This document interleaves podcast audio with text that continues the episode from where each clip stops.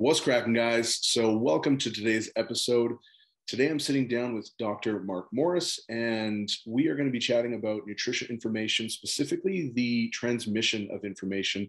I think this is a big area where uh, you know coaches and, and people kind of struggle with because you know we hear a lot of conflicting beliefs or sorry conflicting opinions, and a lot of it is just kind of lacking context. And and so that's one of the things that uh, Mark is, is actually fantastic at. If you check out his page, he's, he's really, really great at disseminating information in a very simple and easy to understand way. So before we get into it, um, as always, if you enjoy the podcast, make sure you smash the subscribe button and pay it forward by sending it to a friend that you think would enjoy or, or uh, needs to hear this information. So Mark, thanks so much for joining us, man. I'm really excited to have you on.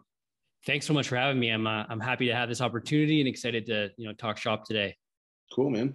So, can you introduce yourself to maybe some of the people who aren't familiar with who you are?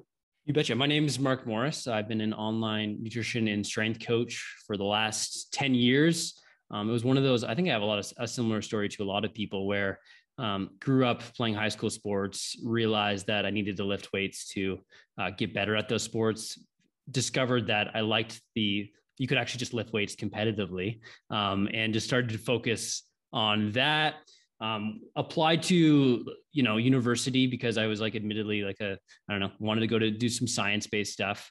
Uh, went to university, didn't really love what I was studying in terms of like analytical chemistry and and that type of stuff, but just spent so much time in the gym and and have been trying to bridge the gap between the science of lifting weights and nutrition and resistance training and making it practical and applicable since that time. And I went through the path of going to grad school for uh, completing my PhD in human nutrition and trying to pair that with um, applying that stuff to like individuals and how we get results and, and, and stuff that was really like lighting me up and firing me up inside and, and trying to do that. And I remember if, like a few things competing in bodybuilding and powerlifting and coaching and powerlifting at, at different levels. I just remember my first bodybuilding show being in the back back room of a pump up room and someone eating watching someone eat a raw potato and thinking there's there's more there's more to this than that there's like something is something is missing missing here in terms of why this individual is doing this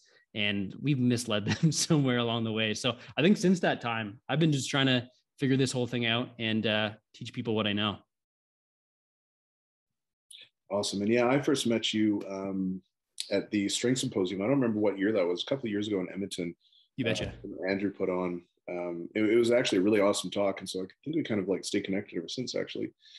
You bet. We bonded over a few things. And one of those things was, well, obviously we have an interest in, in powerlifting and, and weight class sports and the nutrition component that goes along with that. But we were talking after, and I remember we chatted about, we had both done uh, the Stanford Writing in the Sciences course. I don't remember that. I remember me saying like one of my actual all-time favorite learning experiences was this free course I did that was just like blew me out of the water. No one had taught me to write like that or communicate like that. And you were like, I've done that course. And I was like, this is the coolest thing. Cause usually I mention it and no one, no one else knew about it, but just completely free learning opportunity.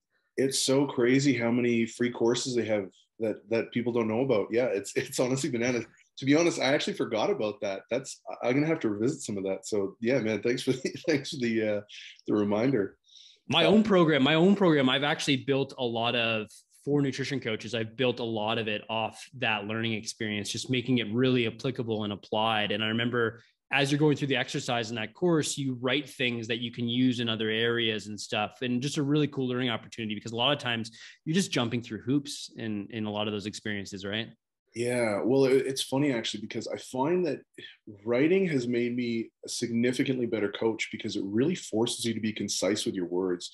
Like even I found the other day, I I commented on one of my buddy's posts and I wasn't even thinking about it. And then I get this slew of people just coming at me, and I was like, "What is going on?" Like, and then I remember reading my post, and what I wrote was accurate, but I left out a freaking critical component that if if it's not there, it, everything that I said is 100% wrong. And so I was like, oh my god, like how how could I, you know? And I'm not, I don't go on Facebook ever, and so it was just I checked it, I made a little thing, and uh, and I was like, man, so it's it's so so important because when you write, like you put it out there, and people are going to come at you because it's it's there it's set in stone. And so you really really have to be diligent about you know effective communication using caveats um, applying the right kind of context. So i found for myself anyways definitely made me a much stronger communicator because i'm way way more cautious about what i say now just because you're going to get lambasted by all the people out there. Um, but uh, yeah so it's, it's been kind of a cool experience as well.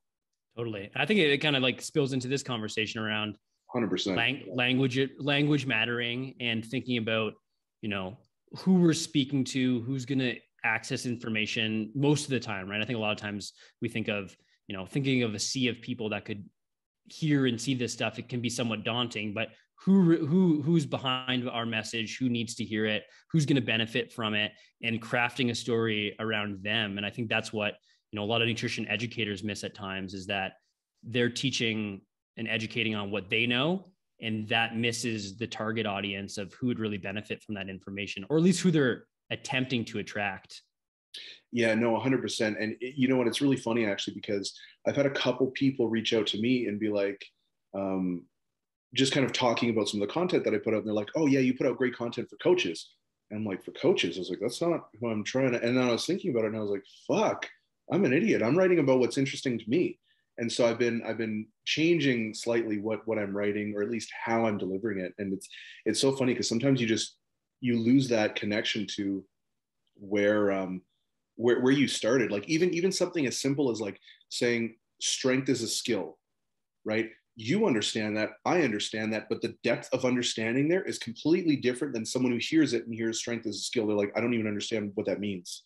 You know what i mean? Exactly. it, doesn't even really make sense until mm-hmm. you understand the, the different components of strength totally. right and so so it's like something seemingly so simple that you just kind of take for granted can be completely over someone's head and mm-hmm. you just completely are unaware of it because you've been in the game for so long um, which kind of brings us actually to the first question that i wanted to ask you like nutrition a lot of these things are pretty simple at face value and, and it, like when you look at a lot of the really really effective behaviors it's honestly way simpler than people seem to think but it can be pretty complicated, especially with all the information out there and like what people really emphasize, um, depending on where you're getting your information from. So, how do you go about kind of not only starting that dialogue, but finding out where an individual is and then kind of meeting them at that level, you know, without without kind of seeming like you're condescending to them, if that makes sense. Yeah, well, I think a lot of times we that's a really good question. A lot of times when we create content or try to educate, I think we always got to take it from the lens of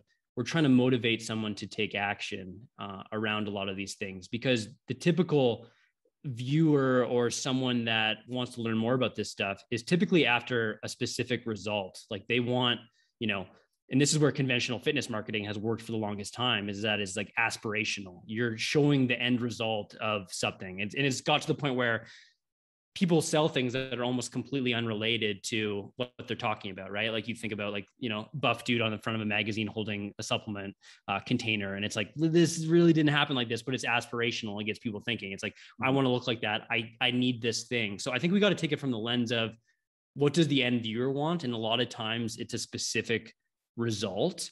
And if we can kind of frame the conversation around, you want this thing, here's what you want here's what is important and why it is important. And chatting about that without going too far into the how we open up an entire world of possibility especially around our coaching. And i think a lot of times people approach these subjects and try to give everything away by providing value and stuff when in reality we should get people interested in what we're doing for them to take the next step. So that's a lot of times like kind of what i teach and try to get people interested in is because sometimes it's just it's just way too much information for people to digest. And and a lot of times like what you're saying for in terms of the anecdote of your story it's like that makes a lot of sense because you are not your market and what interests you is not going to be the same thing that captivates you know the average gym goer or someone just getting into this because they're not at the same level. And a lot of times we take that lens and it misleads us in our content and what we're trying to put out there because we just we're not attracting the right person. And sometimes you can see it even in you can see it in the comments section of an Instagram post. Like who is nodding their head at this, right? Is it the people you want to attract? Is it like someone saying like, holy, like, you know, that's me. You just like completely, you know, summarize my situation. Or is it another coach that's like, this is great information, which is kind of off base if what you're trying to do and attract is people that need to get started on their fitness journey. You know what I mean? Yeah, no, and and you said something there that uh, that I think is really really important, and this is kind of difficult because I think a lot of the times it goes over people's heads. It certainly does for me a lot of the times, and that's motivating someone to take action, because it's really easy to put content out there, but then it's like, okay, what do you actually do with it?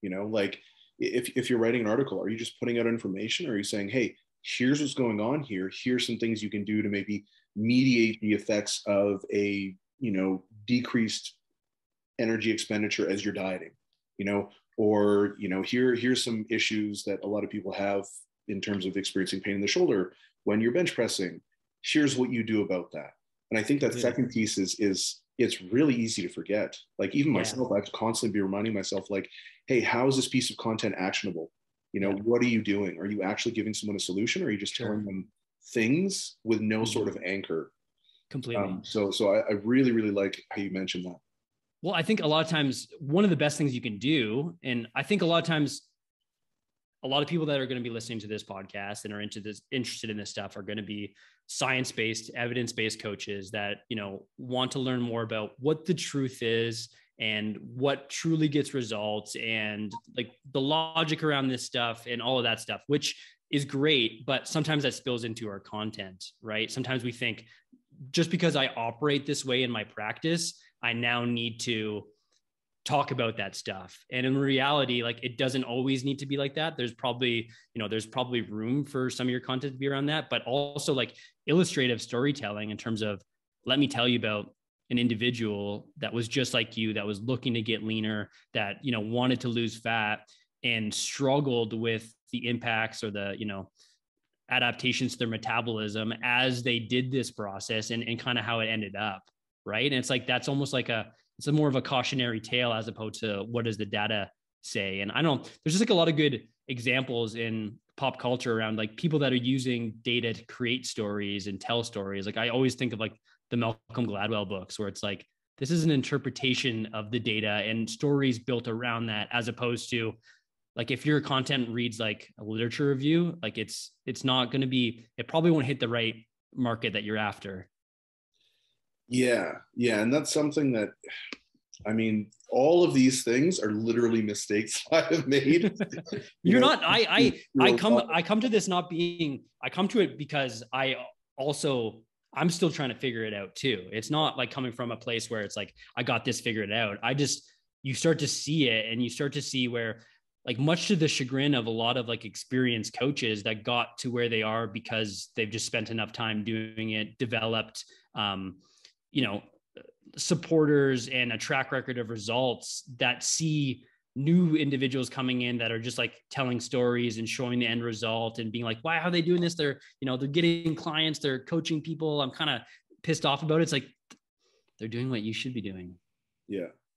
Mm-hmm. yeah no 100% and it's it's it's really interesting because like um, i know when i was starting out as a coach i didn't know any fucking thing really. And yeah. you know, I I so I would read a lot and I still read a lot and it's a big part of my job is is research or whatever. But like I think that sometimes it's easy to fall into the trap of learn, learn, learn, learn, learn, learn, learn, and then lacking the application. And if you don't have a PhD, if you don't have, uh, you know, an RD, a master, something like that, it's very easy to be like, I want to qualify myself, and therefore I need to sound smart. I need to, you know, use technical jargon. I need to communicate these things very clearly and concisely to people who know what I'm talking about, but then completely baffle people who actually need the information.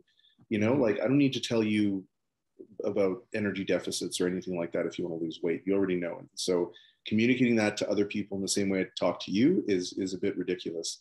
And I find that even still to this day, I will say something and I'll still have people be like, oh, what's that? And I'm like, oh shit, yeah, okay, you're right, you know? Mm-hmm. And and like it's it's it's difficult. It's difficult. Yeah. Uh, you know, especially being online too, because I talk to my clients a lot, like probably five to 10 times a week, but it's it's via text and it's usually not about a lot of those things.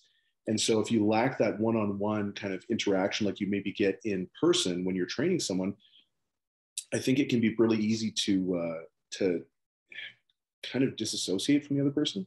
So make you know so so one thing that I wanted to, to ask as well actually is about promoting client autonomy and, and self-efficacy because that's obviously a really really huge thing and there's like a lot that goes into it including education and you know homework and behavior changes so how do you go about developing that from like from a coach helping a client but then also if you're just an individual who's looking to make this change for yourself what are some things that you can do to take some of those steps in the right direction well, that's a great question. And one thing I constantly find myself repeating and talking about, especially when I'm training other coaches, and this is a piece of advice that was given to me by a social work friend.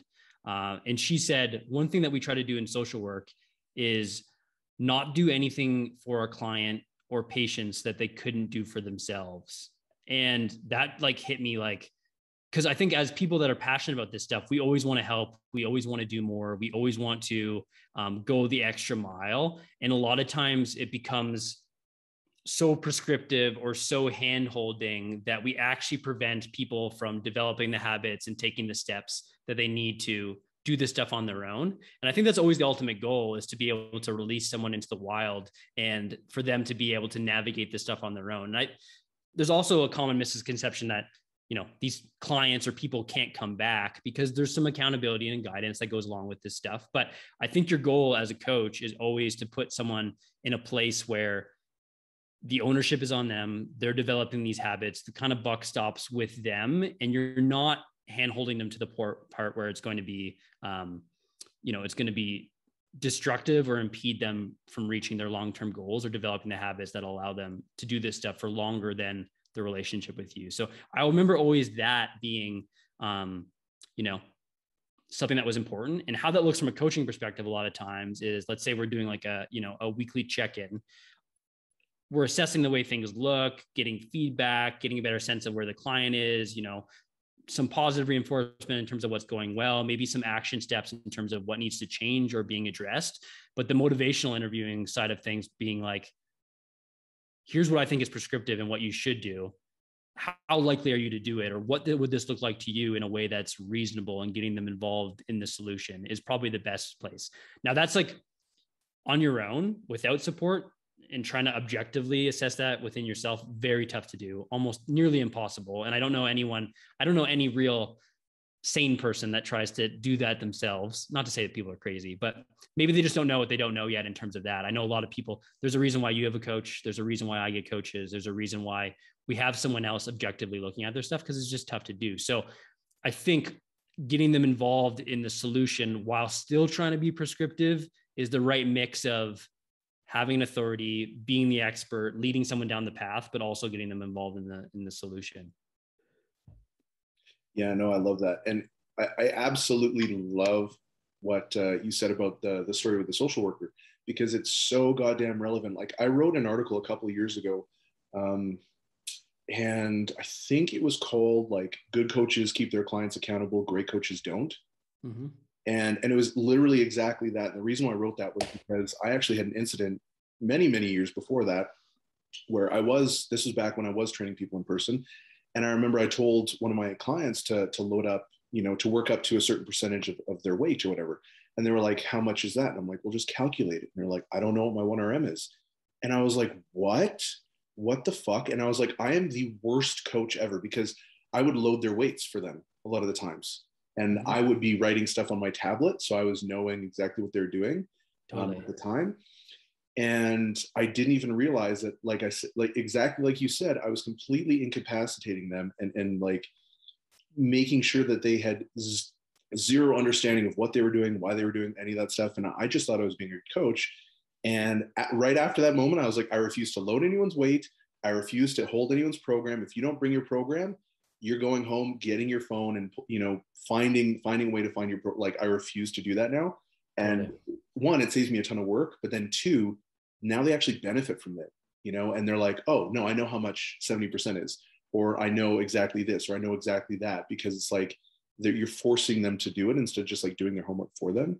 And so like that's something that has 100% stuck with me because so I, I freaking I freaking love that uh, you had that story as well. Well, it just, um, it, just it, it, makes I, I it's so tough to do because we we come from a place of of wanting to help. Like it's not it's not coming from a place where you know you're trying to you're trying to set people back or not set them up for success. You're doing it with the right intentions. It's just yeah. it really does start to impact things when it goes too far. Um, so just like anything else, there's a right balance of of being prescriptive and helpful and guiding people down the right path, but also acknowledging that if we do too much of it for them, just, it just comes a time where you know it doesn't even mean when you're not working with them. It can mean when they're in a situation where they got to think critically or have a decision to make or you know it's that stuff where you're just trying to enable them to be able to navigate those situations. Yeah 100% and and like right now i'm actually working on an article um, on like why dietary interventions have such a, a high failure rate mm-hmm. um, which actually is a little bit of a misnomer because they actually don't. The vast majority of dietary interventions work. It's just when you when you extrapolate it out three, five years, and so on, that's usually when it ends up failing. And mm-hmm. and there's so much that goes into behavior that it's actually crazy. And like one of the things that I would love to hear is how you help a client create more awareness around their eating behaviors, right? Because it's like I know for myself, for instance, um, the more that I started reading up on like trauma and and cue reactivity and like your response to you know emotional situations or stressful situations. And i started looking at my eating behavior. I was like oh my god like mm-hmm. a lot of my negative eating habits are really triggered by either trauma you know or um, not like trauma now but just i have ptsd right? And so like sure. you know past issues and then triggered by certain stressful situations and things like that. And then i know like when i created that awareness i was like oh this is why i'm feeling that way exactly you know and, and it, it really allowed me to like take ownership of it and then see mm-hmm. you know start steering myself in the right direction and that was such a huge piece for me so i, I would love to hear how you go about doing that with uh, with your clients I think you hit a lot of key points there. I think the biggest thing around any dietary intervention and why, you know, numerous like different diets, be it focusing on different things and macronutrients or different approaches, are successful is because you're just being more mindful of what you're eating. And I think you were able to create the awareness around, hey, there's a situation I get into that completely derails my nutritional habits and what I eat. And it's because of this certain thing. And you created, you know, that awareness around it that this impacts things. And I think that that in itself is like the power of just being more mindful of what of what is going on.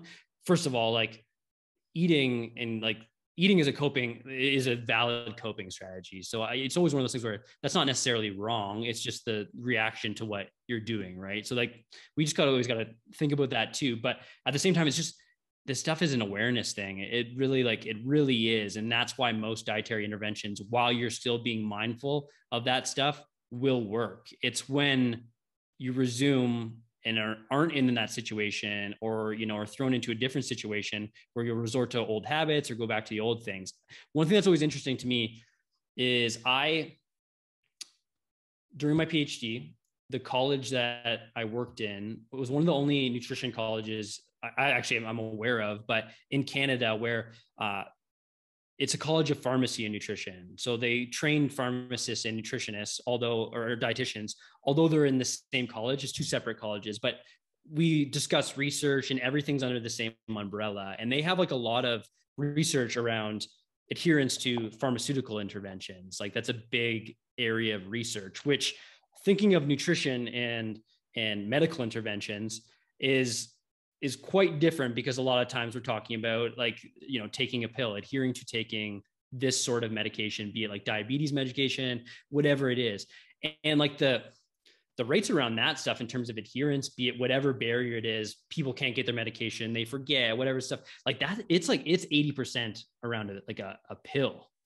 So you start to think about we got all, all these you know kind of abstract nutrition concepts to think about and adhere to you're talking about like a much more complicated process. So trying to simplify it in any way you can in terms of here are the key parameters here's a structure to be able to follow let me educate you within this structure in terms of what are the expectations as well as what are the habits that are going to allow you to meet that structure is like the best thing that you can do to set people up for success while also knowing that like good is is what we're after and not perfection because that'll never you'll never live up to that. It's just we're trying to be as accurate as we can be in a somewhat inaccurate science. So that's my that's my take around that. No 100% and I, I made a post about this actually i think yesterday. Um, i gave two examples of different situations. It was like you know person number one's professional athlete trains six times a week sleeps nine to 10 hours a day, you know, has a perfect supplementation nutrient timing strategy. Person B, full time in school, part time job, sleeps five to six hours a day, yada, yada, yada, mm-hmm. trains three times a week. Both situations are optimal. Yeah. You know? And it, it's, it's like, I think there's a, sometimes a bit of a disconnect between theoretical optimal and practical. And practical is seen a lot of the times as regression or not trying hard enough or not wanting it bad enough a lot of mm-hmm. times. And it's like, I've noticed that I my my tendency, and I think a lot of people who are serious about the results have a bias towards doing way too much. You know, Completely. too much volume, yeah. too much intensity, not taking enough time to rest. They're always pushing, pushing, pushing. When what they really need to do is just like sit back and be like, hey, shut the fuck up, and just like, you know, look, look at what's actually happening. Like yeah. your your back feels like it's going to explode. Is this a mental toughness thing? Do you really think that you need to be tougher and just push through it, or should you maybe just be like, hey, I don't know if I want to die. I'm gonna, you know, sit this one out for a little bit.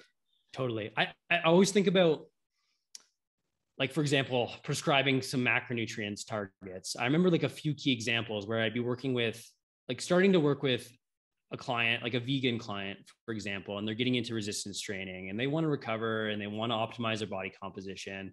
And they've heard everything under the sun about their protein intake and how it might be harder for them to get up to the, some of these quote unquote optimal levels. Um, and we'll do like a five day five day dietary assessment on them. And let's say this individual's this female is like 70 kilos and is getting into resistance training. And we think, okay, optimal levels of protein intake. If she's eating mostly plant-based sources, like maybe there's an argument for being a little bit like maybe even eating a bit more because the quality is a little bit different. Maybe we put her around like 2.0 grams per kilogram of, of, of, protein. We're talking 150 grams of protein a day. We do an assessment on her, see what her current habits are like and what she's currently eating. And she's eating like 65 grams of protein per day.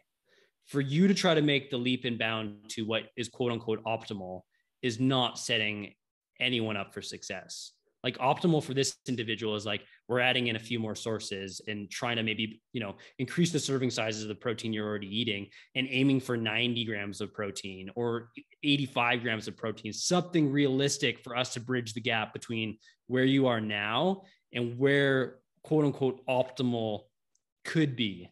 And a lot of times what happens with that individual is they don't have the right guidance and support or someone's coaching them that just isn't realistic about that is that the first recommendation or whatever it is, the bias or whatever it is, is just way too much that they'll never be able to do it. And they actually, it actually ends up backfiring on them in terms of what could be 85 grams of protein and could be beneficial and more and moving towards optimal is now like, I'm not eating any protein sources at all. And because, you know, I just can't keep up with this. I can't do that. Right. And it's like, that's where people make absolutely zero progress. So it's like,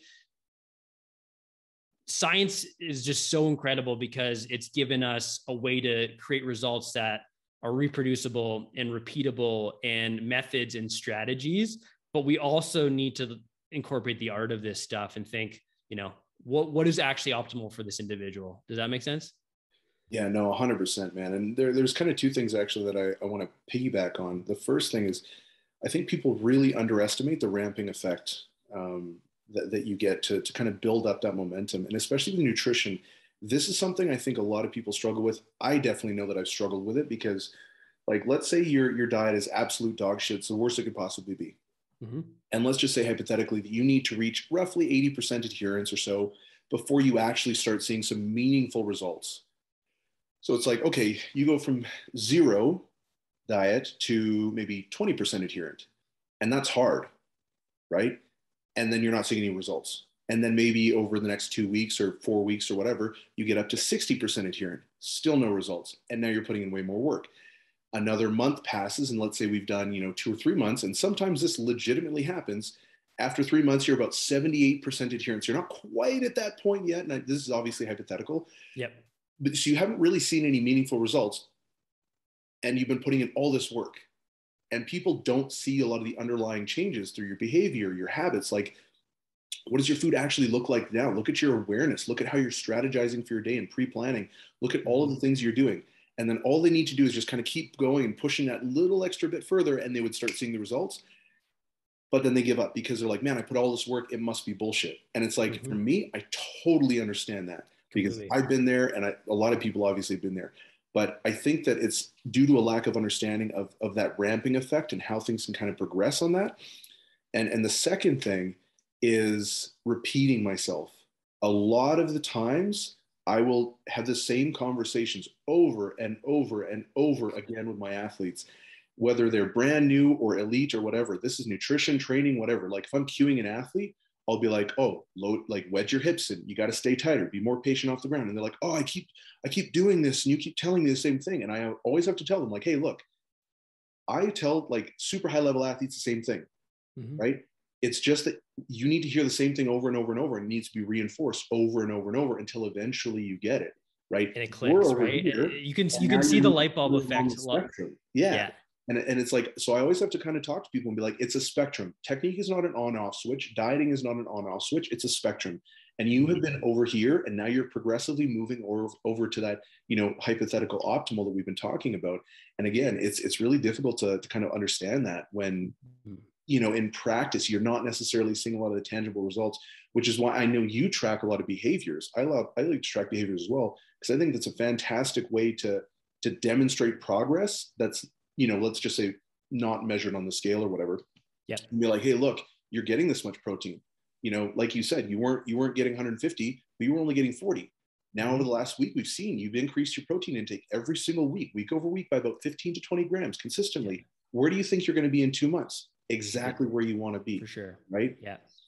It's like maybe maybe you you know maybe you um came to me in a situation for a specific body composition goal but you've also expressed that like you know you're recovering from training much better. You're noticing improvements in your strength. You you feel this your posture's improved. Like the, the coaching the job of a coach is to reinforce some of those other behaviors too um, and not to pump people's tires but there's always going to be stuff like that that we need to uh, that we need to highlight and talk about because it all adds up and moves people in the right direction. And then before you know it, they've done enough of those things that they wake up one day, six, eight months later, and they're in a completely different situation, but they never really noticed it. Right. And I think one of the most powerful things is that right now, culturally, pretty difficult time. We're like living through this, like a situation that most of us haven't. It's just strange. Our lives are different a lot of people don't like to think about the progress they made in spite of what was going on. They compare it to this somewhat, uh, you know, unrealistic expectation they have of themselves of what would be perfect and what would happen when things are perfect.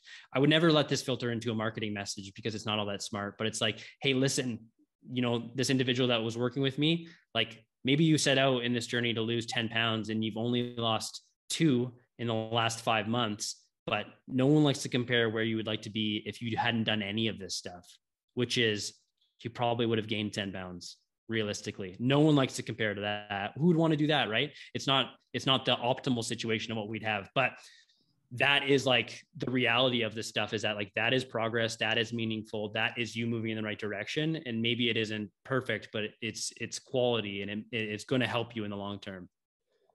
Yeah, 100%. And and a lot of the times too, I think people get a little bit caught up with kind of the recency bias. So, prime example is I have an athlete competing this weekend. Um, she's had an absolutely stellar prep and she's hitting like just insane numbers in the gym. She's had a couple of days, like I'm talking like maybe three or four days over the last like 12, 16 weeks, where she, in her opinion, she underperformed. In my opinion, she didn't because we're, using, we're utilizing RPE. And so that was what she needed to do on that day. Mm-hmm. But she underperformed based on her own expectations for herself. And so it's like we've got all of this productive training. And then on the day, oh, I had a bad day. Oh my God, like, you know, I, I don't know if I'm going to be ready to compete. Is this peak ruined? Is yeah, it like, am I going to be able to? Yeah. Yeah. And it's yeah. like, dude, what do you do you think one day is going to ruin the last four months of training? You know what I mean? And the thing is, they do. 100% yeah. they do. And I've been in that situation where I'll fuck up and I'm like, oh my God, I'm, I'm, you know, and it's like exactly like you said, I'm a coach. I have a coach for that exact reason. Because I don't want to stress about this shit, you know? Yeah. Mm-hmm. So, because because we're human and we have stupid biases and we do stupid things. So for sure. Well, and I, I mean, you see, you see the athletes that learn to manage that stuff, and they're just like a lot more stoic about the process. It's like yeah.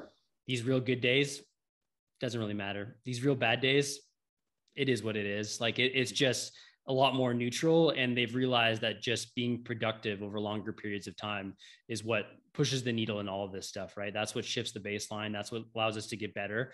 And that's what good coaching will allow you to do is just like you know kind of temper a lot of those expectations and keep things moving in the right direction. Yeah no 100% and so when when a client is sort of clinging on to like you know destructive or, or potentially destructive, uh, you know, maybe ideologies or approaches that that they really, really believe. Mm-hmm. How do you go about navigating that conversation? Because that's difficult. You obviously don't want to come out and be like, "No, you're wrong. You're an idiot," and that's why you're not losing weight. But then at the same time, you know, there needs to be a certain level of validation, but you have to also correct them. Like, how do you navigate that conversation? Because people really, really cling to those beliefs. Totally. I, I, have a bit of a different approach to this, and I think it surprises people a lot of times. Um, I wrote an email two weeks ago that had like an open rate that was like 85% or something. And the, the subject line was was why everyone should cut weight for the first powerlifting meet. And I knew by writing that people are like, what is it like? What is he talking about? This is like go like flies in the face of all all conventional um, powerlifting advice based on what everyone says, right? And I think it comes from a place where people have longstanding beliefs. They want to do certain things.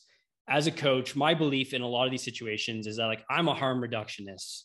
People are going to do things that they're going to do regardless. If someone asks me if they should be if someone asks me if they should be going keto they're not looking for my opinion they're looking for validation. If someone asks me if they should be cutting weight for this next powerlifting meet coming up a lot of times they're doing it with or without me. And it'd be it's a bit different when you have a client that you've been working with for a long long standing period of time that you've built up a rapport and stuff. But a lot of times these are conversations that we have with people that are looking to us for validation and advice. And a lot of times, in my experience, the best thing you can do to support them is help them navigate those things that they're going to do with or without you in the best possible way you can, incorporating the evidence that we know is going to be helpful and let them come to their own conclusions around a lot of this stuff because I've had a lot of people that will quote unquote cut weight for their first powerlifting meet, feel like complete dog shit, realize that this isn't the way that they want to navigate their powerlifting career. And then they're like, tell me what I need to do. Like, tell, like, like, let, like, let, okay, I get it. I get it now. Right. Which to me is like, that is what's, that's what's building resilient people. And that, and, and that is what allows people to like truly make change in their lives is that they've experienced that thing. And not to say we're enabling them because a lot of times it's like hey listen i don't think you should do this but i understand if you want to. And here here are the here's the scenario. Here here are the things that that could happen. If you still want to do it i totally get it. I want to put you in a position to be successful. Reminder i don't think you should but here's what we'll do. Here's what it looks like. This is the this is the stuff. So to me it's like reinforcing and clearly communicating that yeah maybe this isn't optimal and it isn't what you want to do but we all have those things.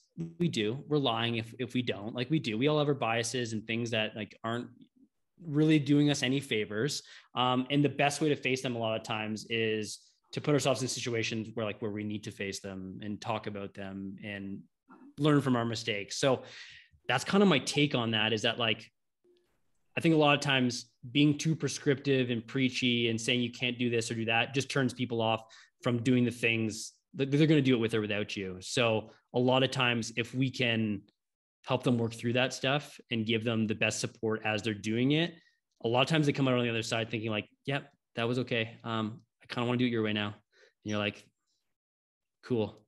Yeah, I can I can really see how that would be a solid approach to take for a couple reasons. I mean, like one, you're validating them.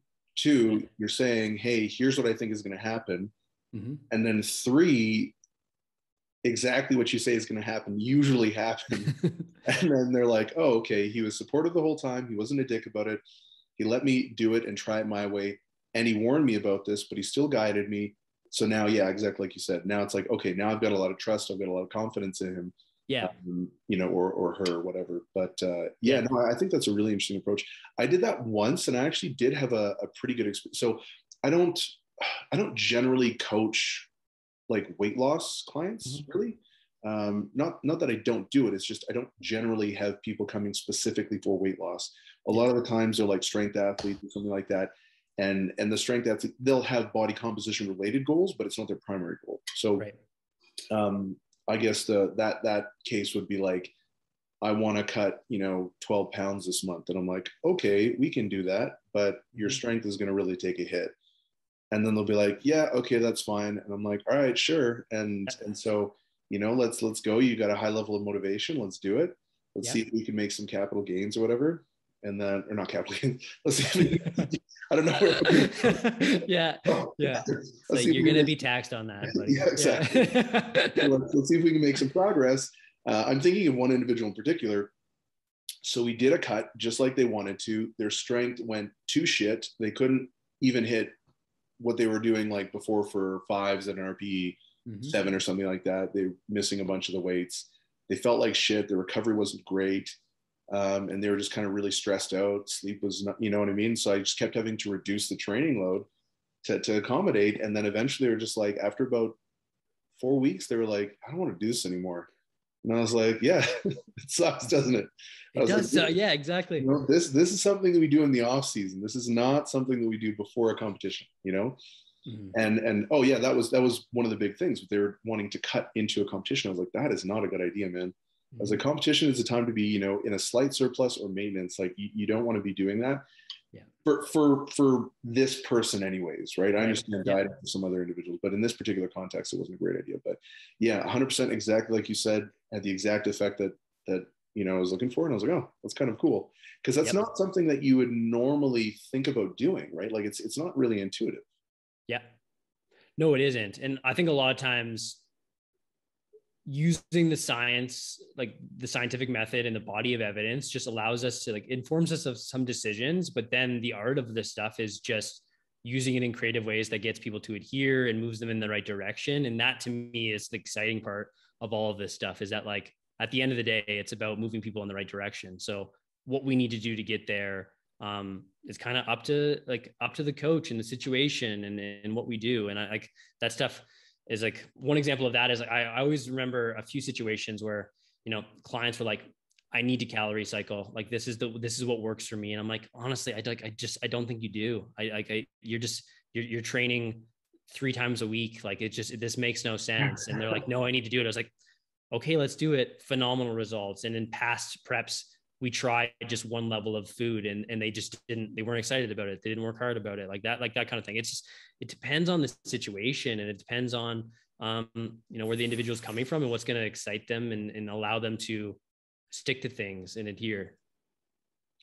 Yeah. And I mean, I think in those instances as well, it's like if it's not directly going to impede their progress, then even if I don't like it, I'm like, ah, fuck it, let's do it, you know? Exactly. And then Yeah. exactly like you said, because sometimes people just do have this kind of tendency to want something a little bit more complicated. You know, they're like, Mm-hmm. I want to do the calorie cycling. I want to do, you know, I want to cycle my carbohydrates. I want to, you know, use nutrient timing strategies. Like, okay. Yeah. Uh, you know, like And I think of yeah, I think being an evidence-based practitioner, a lot of times we're thinking like, is this safe? Is this effective? Does it matter? Like if it's probably safe and we're not sure it's going to be effective, like, is this the hill I'm gonna di- is this the hill I'm gonna die on? Yeah. Right? Like that, like, does it matter? Kind of thing. It's like kind of working through some of those scenarios um, so that you give people enough autonomy and buy in the process that they do what they ultimately need to do, which might not be related to those things. Yeah. So, in terms of like prescribing homework or maybe educational resources or material, anything like that, do you do you do that with any of your clients? Uh yeah, I, a lot of times when I think I'm explaining something that might be that might be new to them or takes some convincing, a lot of times maybe it's like, you know, here's why I think this is important and maybe you should check it out and why we're going to do it just as like a bit of a bit of support and stuff. But I always think, and I think we, I talked to a lot of people. I think we started this conversation talking about this. It's like the power is in the application. Like it really is. Like you're going to realize why this stuff works when you see a specific result from it and the reason why we're doing things. Like that to me is always that light bulb moment of, yes, I get it. Right. Someone comes to you and like they have an overly restrictive past and they've yo-yo dieted and, and they're having a hard time. It's like, I get you don't think you can eat ice cream, but I want you to try it once per week within your calories. Like I, I want you to go and do it. They're like, oh, I don't know if I can. It's like, believe me, abstaining from this is only going to make it so much more likely that you're going to do it outside of your control sooner than later. So like, why don't you, why don't you try it? And they're like, okay, my weight didn't go up. I'm still making progress, yada, yada, yada. Like you're a wizard. Right. And it's like, I honestly, a lot of times, a lot of times just the, the proof is in the actions and the confidence they build through taking action and seeing the positive results of you know what they never thought could be true. Yeah no i think that's a great point especially like removing some of the stigma from from those deeply ingrained beliefs. Like i mm-hmm. um i've had athletes i'm sure you have as well where it's like you know they're coming to me and they're like hey you know what? I, I have an injury so i'm really really hesitant about doing deadlifts. It's like okay cool. And they're okay doing all sorts of other things that are literally putting just as much shear like uh, shear force in their spine um, and and just as much compression like eh, that are that are much more dangerous right? And but it's they have this sort of like fixation on this particular movement. This movement's dangerous. Yep. And it's like how do you get someone out of that? Because the risk for them exactly like you said if i eat this food I risk rebounding up, losing control, right? Like there, there's such a, a big yeah. risk in their head. Yeah. How do you go about that conversation? I mean, I guess you kind of answered it, right? Like just just sort of like a graded exposure. Yeah, yeah. I mean, like validation around how they're feeling, because I mean, that's ultimately what matters, right? That's what's going to motivate them to take the next step. Is that like, I get it. I get you don't want to do deadlifts. I understand. Like, like blowing up your back again and being in a situation like that would be super depressing and i would i would hate that for you.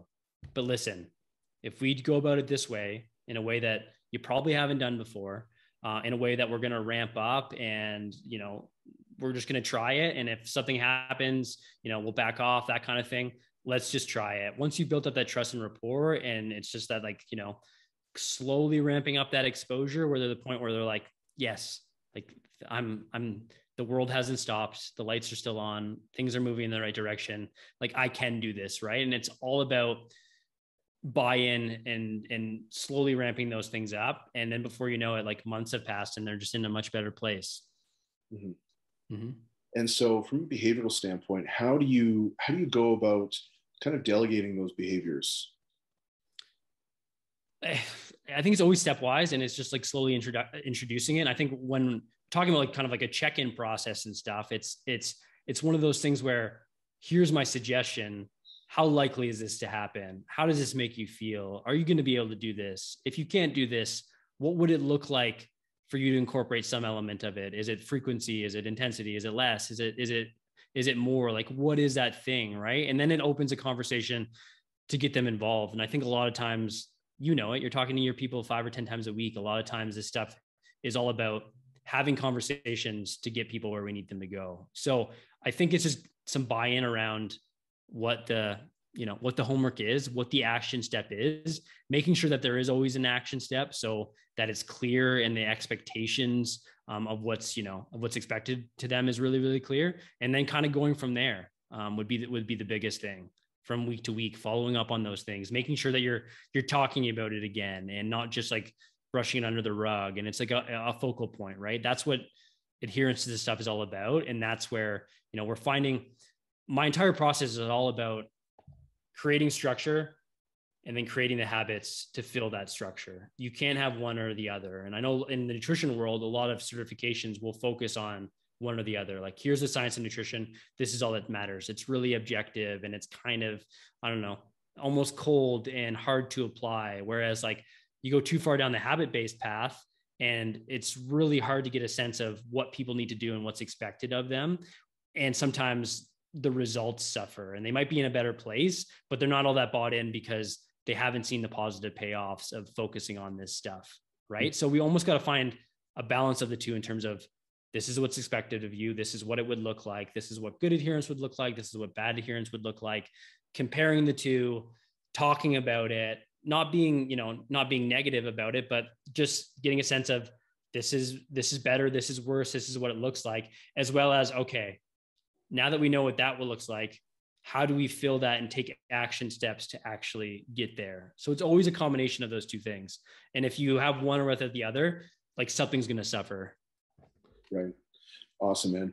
So we're kind of coming up on that hour mark uh, and i want to be respectful of your time. So where where can people find you you betcha. I'm I'm pretty active on my Instagram account, which is Marc W Morris, M A R C W Morris. Um, got a, quite a bit of information on uh, the drmarkmethod.com, which is my nutrition certification program. So people can check out more information on that. And this stuff is all about talking shop and, and chatting with people about, you know, what's going on in their lives, what they want to do. So if anyone ever wants to reach out and schedule a call or talk or get some more information, I'm, I'm happy to do that. But that would be the best way to reach me and, and get a better sense of what I do and what, what I'm all about.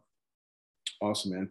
So all that stuff's gonna be linked up in the show notes, guys. Definitely make sure you go give him a follow. He's got a lot of great content he puts out on the regular. Marc, thanks so much for jumping on, man. It was a really great chat.